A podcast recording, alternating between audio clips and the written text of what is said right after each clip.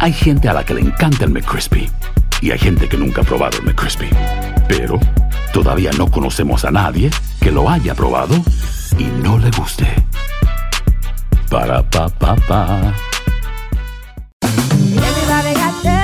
En JCPenney tenemos infinidad de regalos para el Día de las Madres hasta el domingo. Ahorra hasta 40% en todo Liz Claiborne y vístela de pieza a cabeza con la última moda. Además, aprovecha las ofertas Yes Please, con diamantes y piedras preciosas a 25 dólares para miembros de JCPenney Rewards. ¿Aún no eres miembro? Inscríbete. Es fácil y gratis. Y regálale a mamá todo lo que se merece. JCPenney. Vale la pena. Ofertas válidas hasta el 12 de mayo en selección de estilos. Aplican otras exclusiones. Joyería se excluye de los cupones. Detalles en la tienda jcp.com.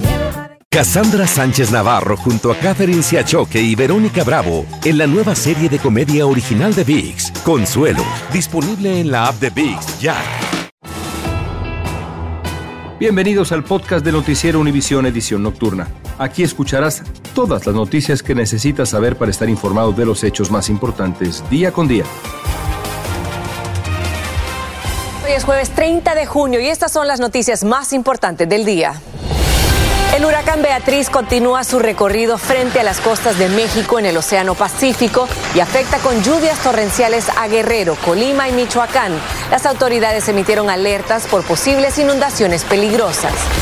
La Corte Suprema de Estados Unidos declara inconstitucional el programa de alivio de la deuda estudiantil del gobierno federal. El presidente Biden dice que hay un nuevo camino y que no perderá tiempo en implementar nuevas medidas. Asesinan en México a un estudiante de la Universidad de California en Berkeley mientras realizaba una investigación en Sonora. Se investiga quién pudo darle siete balazos mortales. La Marina de México confisca tres toneladas de cocaína en un semisumergible interceptado en el Pacífico. La embarcación es la de mayor dimensión decomisada este año. Comienza la edición nocturna. Este es Noticiero Univisión Edición Nocturna con León Krause y Maite Interiano. Muy buenas noches, les saluda Félix de Bedú. El huracán Beatriz ha continuado su trayectoria rumbo norte-noroeste frente a las costas de México por el Océano Pacífico. Varios estados occidentales están siendo impactados con lluvias torrenciales y fuertes marejadas costeras. Así es, Félix. Las autoridades han emitido alertas para la población ante la amenaza de inundaciones peligrosas y muchos deslaves. Atsiri Cárdenas nos tiene lo último sobre este fenómeno natural que sigue fortaleciéndose. El huracán Beatriz continúa fortaleciéndose tras azotar con aguaceros y fuertes vientos las turísticas playas de Ixtapas y Guatanejo en el estado de Guerrero. La Capitanía de Puerto nos ha, nos ha informado que permanezca permanezcamos en tierra. Se espera que durante las primeras horas del sábado su ojo pase rozando las costas centrales del Pacífico mexicano con vientos muy fuertes. Beatriz genera ya tormentas de diversas intensidades en Oaxaca, Chiapas, Guanajuato, Estado de México, Ciudad de México, Morelos y Puebla. Y en espera de lluvias torrenciales en Jalisco, Michoacán, Colima y Guerrero. Y hacemos una recomendación a toda la población a evitar hacer actividades que no son necesarias, a suspender las clases.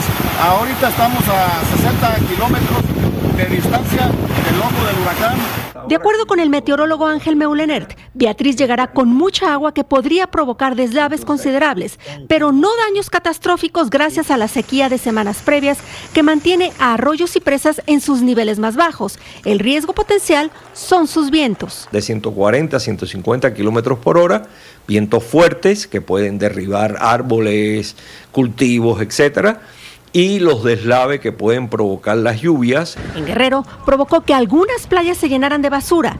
En Colima varios puertos cerraron a la navegación y se suspendieron actividades comerciales. En Jalisco hay alerta desde Puerto Vallarta hasta Cihuatlán.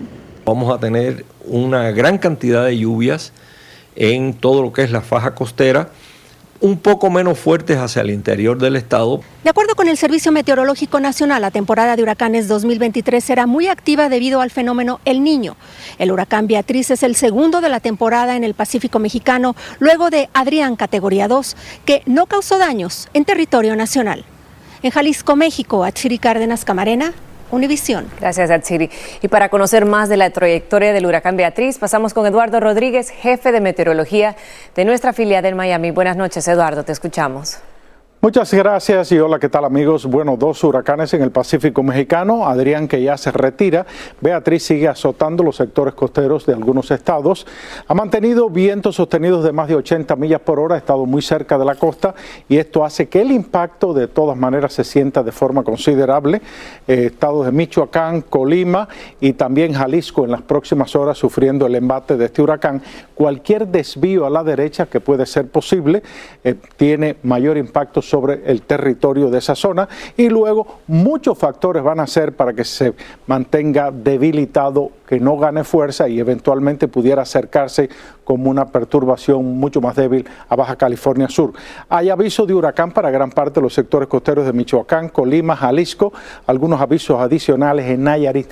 Uno de los factores principales que será la lluvia, estará azotando también a Lázaro Cárdenas, Manzanillo, San Patricio, Puerto Vallarta, quiere decir, todas esas ciudades de alguna manera tienen impacto de este huracán. Y repito, la lluvia puede ser uno de los factores principales embate considerable. Jalisco, algunos sectores en la costa, no solamente Jalisco, Colima, pudieran tener acumulados 5 a 8 pulgadas y algunos máximos incluso de 12. Lo mismo para Durango y sectores de Sinaloa de 5 a 8 pulgadas. Esto puede traer deslizamientos de tierra y crecidas considerables. Regreso con ustedes. Muchísimas gracias, vamos a estar muy pendientes. Y a esta hora, cientos de pasajeros pasan la noche en asientos y pisos de varios aeropuertos del país por el retraso o cancelación de sus vuelos para pasar fuera de casa el día de la independencia. El gran caos aéreo de esta semana dejó varadas a miles de personas debido a la falta de personal en las terminales, el mal tiempo y otras contingencias. Pero pese a esta situación, se espera un récord de viajeros, como nos cuenta Fabiola Galindo es la combinación perfecta para un feriado largo. ¿Y te tomaste libre el lunes también? Sí, cómo no, sí. Ya retorno, si Dios quiere, el día miércoles. Un martes feriado, por lo que muchos se tomaron el lunes libre, la fórmula exacta para que millones decidieran viajar este fin de semana. Hay muchas personas que se están moviendo para Puerto Rico y para muchos países. La AAA pronostica que 51 millones de estadounidenses viajarán 50 millas o más entre el viernes 30 de junio hasta el martes 4 de julio, un incremento del 4% comparado al 2019, cuando se llegó al récord actual para viajes por este feriado. Aunque se espera que la mayoría de los viajeros se tomen las carreteras aquí en los aeropuertos, el personal de TSA dice estar preparado para recibir a millones de viajeros que rompan un nuevo récord. La cantidad de personas que viajan por aire este fin de semana en vuelos domésticos podría por primera vez superar a la cifra de viajeros desde antes de la pandemia. Como pueden ver ahí, todo está en amarillo.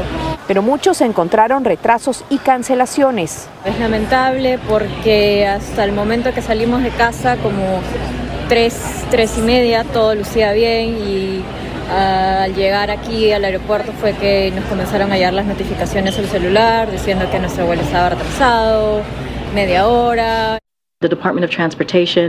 Necesitan haber más recursos para el control aéreo, dijo el secretario de Transporte. Por eso estamos contratando a 1.500 controladores aéreos este año y tenemos planes de contratar a otros 1.800 adicionales el año entrante. Ante las demoras masivas registradas esta semana, esta familia tomó precauciones. Mi cuñada se fue hace, el lunes se fue y le costó un poco con el tráfico y con los delays de los, de los vuelos. Entonces yo ya sabía más o menos, por eso me vine temprano. En Nueva York, Fabiola Galindo, Univisión. Estás escuchando la edición nocturna de Noticiero Univisión.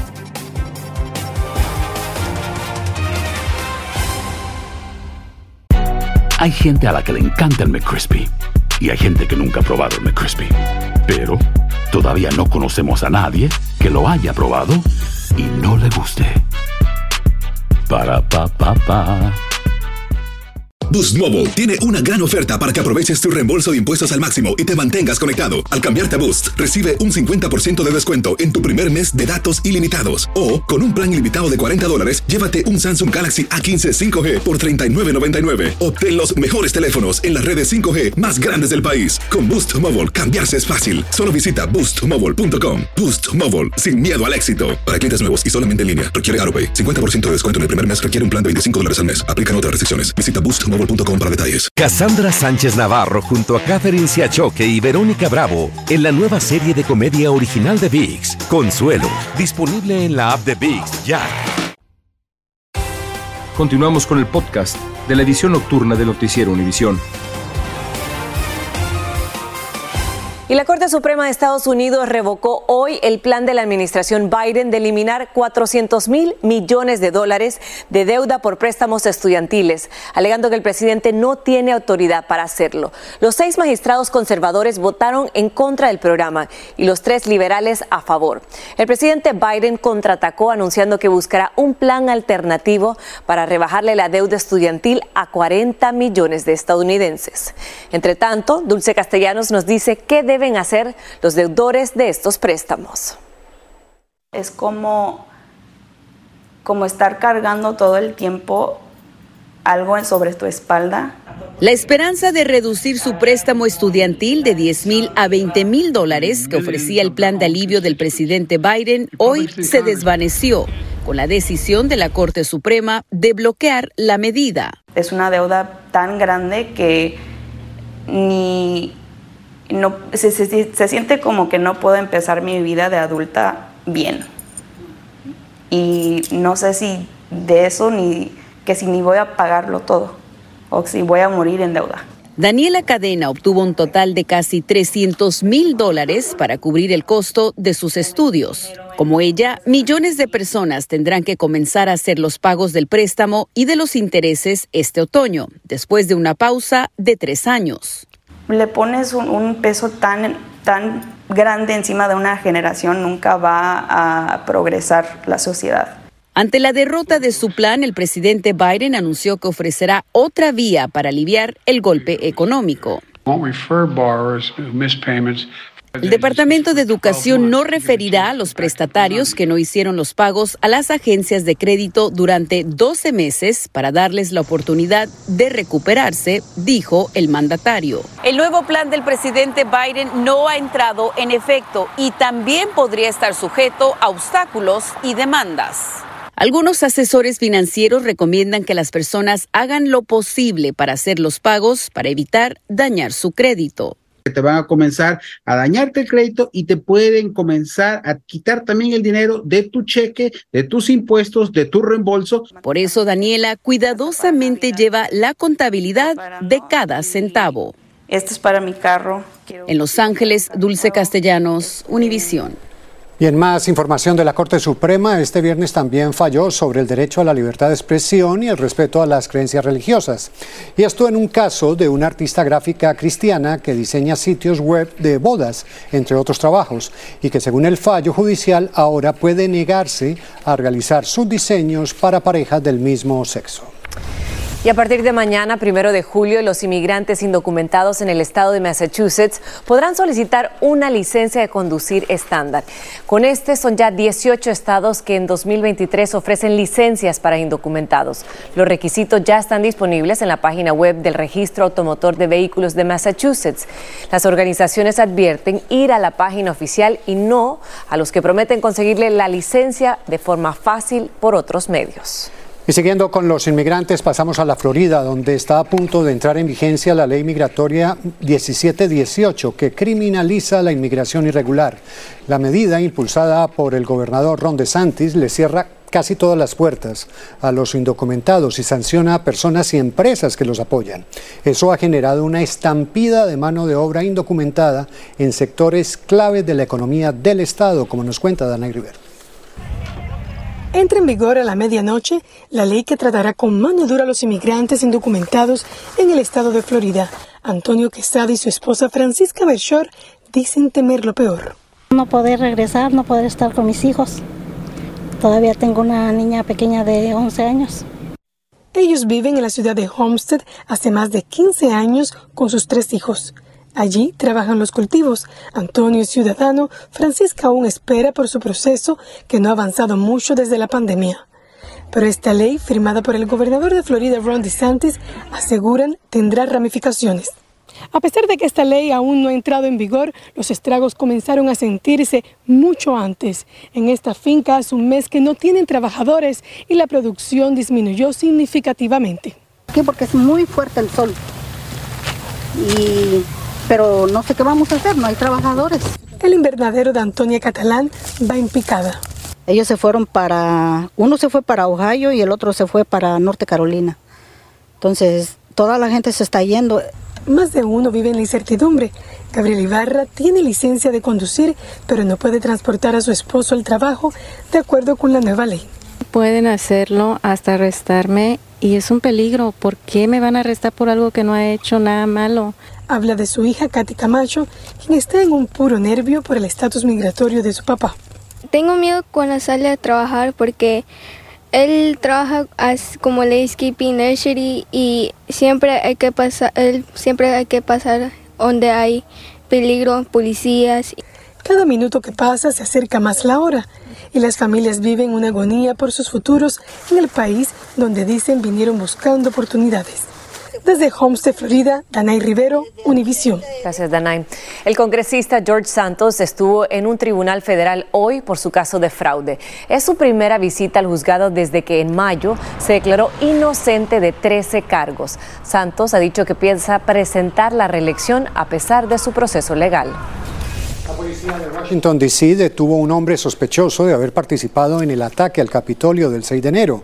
El sujeto, que vive en el mismo barrio del expresidente Barack Obama, fue identificado como Taylor Taranto y tenía una orden de arresto relacionada precisamente con el asalto al Capitolio. E incluso, durante una transmisión en vivo por Internet, habló de que tenía un detonador.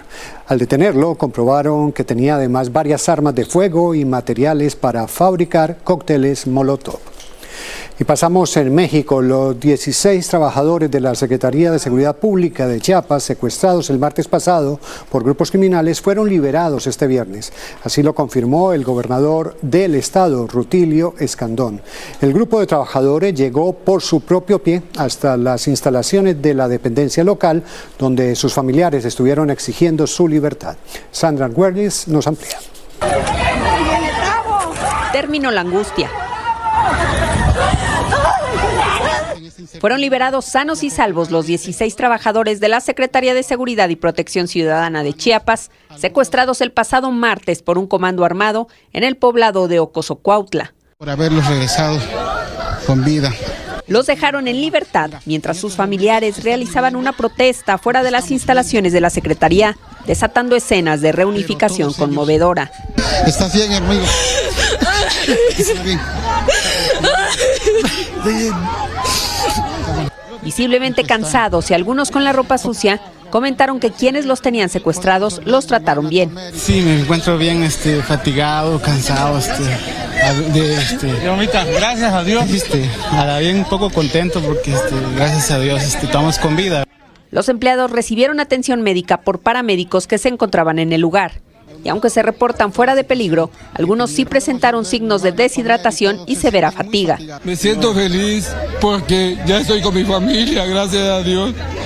Ya regresé nuevamente, ya estoy, gracias a Dios. Hasta el momento no se han dado a conocer los detalles de esta liberación, solo que a través de un tuit, el gobernador del estado, Rutilio Escandón, agradeció al presidente Andrés Manuel López Obrador y demás autoridades por la colaboración en la búsqueda de los desaparecidos. Y es que recordemos que el secuestro de los servidores públicos fue para exigir la destitución de tres mandos policíacos y la liberación de la cantante Nayeli 5, retenida por un grupo rival. A propósito de eso último que mencionabas, ¿qué se sabe de la cantante Nayeli 5? ¿Qué, ¿Qué ha pasado con ella?